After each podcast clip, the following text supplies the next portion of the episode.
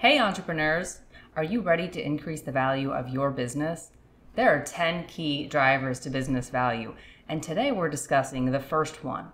To find out what it is to increase the value of your business now, join us on this edition of The Inside BS Show.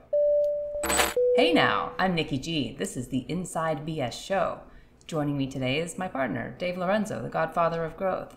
Dave, how are you? Hey now, Nikki G. Always great when I get to hang out with you. Thanks for joining me today, or I'm glad to be joining you, or I'm just glad to be here. so, what are we talking about? We're talking about revenue? We are talking about increasing revenue, Dave. So, Dave, revenue is revenue. Why does it matter where revenue is coming from for a business? Ah, so I love this question. And in the beginning, it doesn't matter. In the beginning, it just matters that there is revenue and that more importantly, there is cash flow, right? Because there's a difference between revenue and cash flow. I don't want to get accounting wonky with you, but you need money, right? But as you're starting to think about adding value to your business, as you become more mature as an entrepreneur and as your business becomes more mature, you really need to think about the different types of revenue in your business because some of the types of revenue are more valuable than others. So there's four different types of revenue in any business and most businesses don't really source all four. Now, I know you know one of the types of revenue because your business in professional services focuses really heavily on that, right? Right. What's the what's the revenue type that you focus really heavily on? well, not necessarily me, but lawyers focus heavily on ad hoc revenue. Right. Describe for the folks who are listening, the folks who are watching, what ad hoc revenue is. Ad hoc revenue is looking for the next particular matter that you can handle. So, using lawyers as an example, if you know, you're a litigation attorney, you are looking for that next litigation matter. It is a new matter, new business that you will be working on. Right. So you get that client, client comes in, you work really hard with that client, and the minute the matter is done, you forget the client was even there and you move on to the next client. That's ad hoc revenue. Second type of revenue is repeat revenue. So, and you hate it when I do this, but revenue, revenue, that's repeat revenue, right? you were waiting for that one. What is repeat revenue, Nicola? Repeat revenue, Dave, is working with the same client on a different type of matter. So it's something else that the client has retained you to handle that you have not already handled before.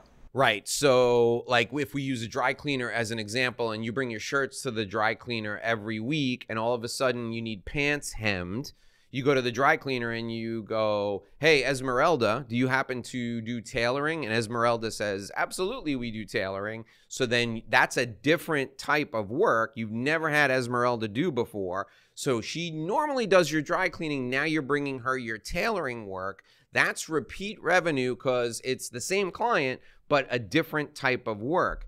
And we differentiate that from the third type of revenue, and we'll tell you why in a minute. Nikki G, what's the third type of revenue? Third type of revenue is reoccurring revenue. So that is going to be the same client, same type of matter. In other words, you are performing the same type of work over and over again because that is an issue that continues to come up with a particular client who is sending it out to you. Right. So, hey, Esmeralda, here are my shirts. Next week, Esmeralda, more shirts. Esmeralda, here are my pants. Dry clean them, right? Over and over again, dry cleaning, dry cleaning, dry cleaning, recurring revenue. So, the difference between repeat and recurring revenue from the standpoint of uh, attraction and business value is that acquisition intensity is higher for repeat revenue because you've never seen Esmeralda hem pants. You don't know if she can do that, but you've seen her dry clean shirts, so you know she can dry clean the shirts really, really well. So recurring revenue is more predictable. The acquisition intensity is lower. You know that I'm going to wear five of these shirts every week that I'm going to work. So you know that I'm going to come in on a Friday with five shirts from the last week. You can write it in your book. So when you're valuing a business, if the business is heavy into recurring revenue, it's worth a lot more than if it's heavy into ad hoc revenue or if it's heavy into repeat revenue because it's really, really predictable. The one caveat I will give you is if there's a natural segue in your repeat revenue, you can you can add value in a business with that repeat revenue model. So, for example, if you're a roofer, but you also do stucco and you're a roofer in, say, South Florida, and what you do is you specialize in repairing or replacing roofs due to a hurricane, you can also predict that for every three roofs you're going to do, you're going to have to do stucco on the outside of the house because the stucco tends to fail when there's a, an extreme storm with extreme winds. So there is a little bit of potential predictability of revenue with repeat, but with recurring, there is absolute predictability. So that's why we like repeat and recurring more than ad hoc. Hey, Nikki G, did you know you can also get our show as an audio podcast?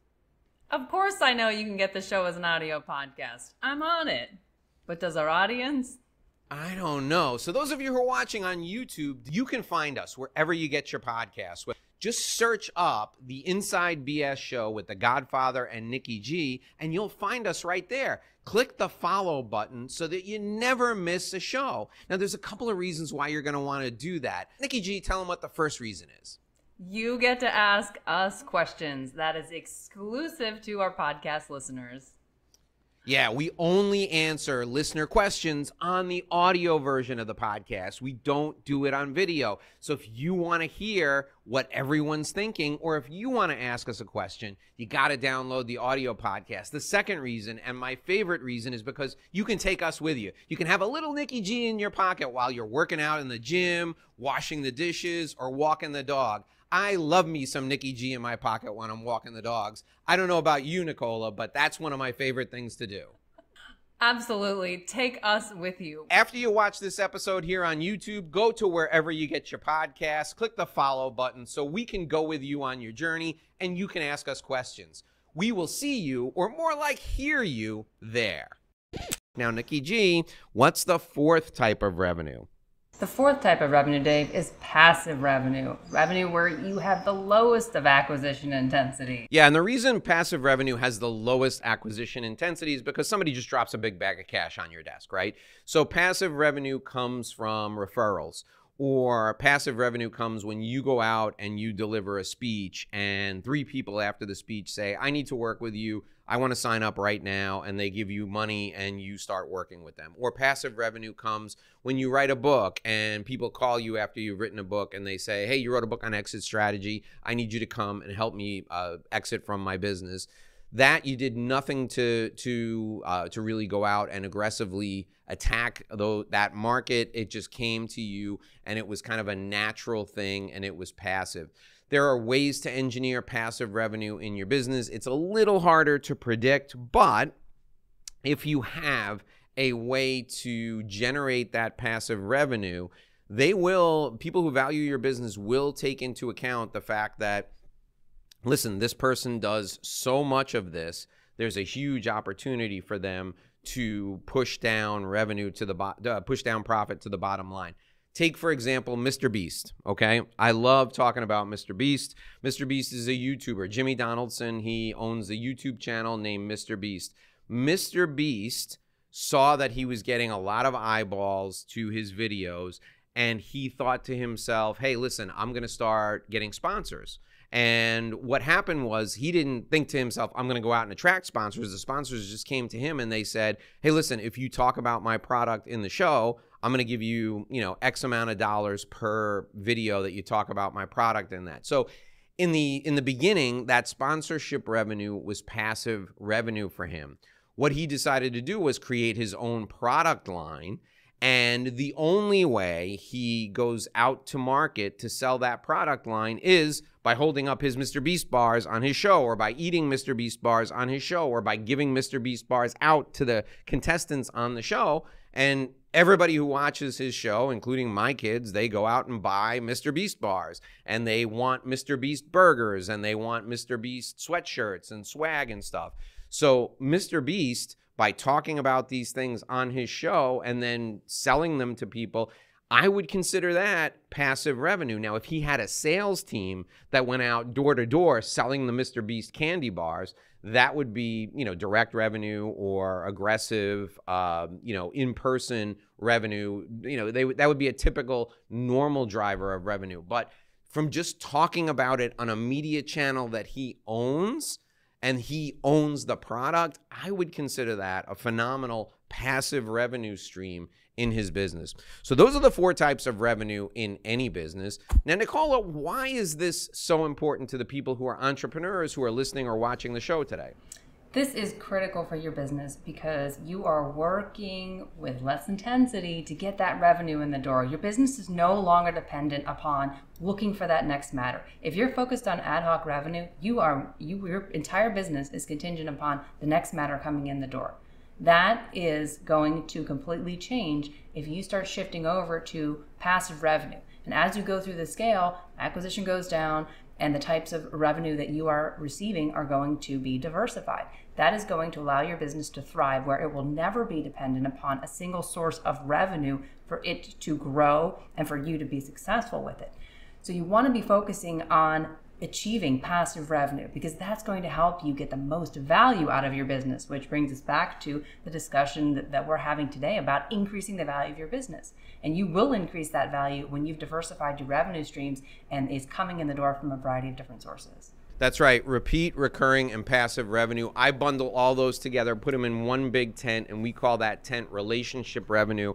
First thing I look at when you bring me in to analyze your business is how can we increase relationship revenue, repeat, recurring, and passive. That will help you increase the value of your business right from the beginning, right from the first day that we start working together. But this is only one, one of the key value drivers in your business. You got to join us back here again tomorrow for Key Driver 2, Key Value Driver 2 in your business.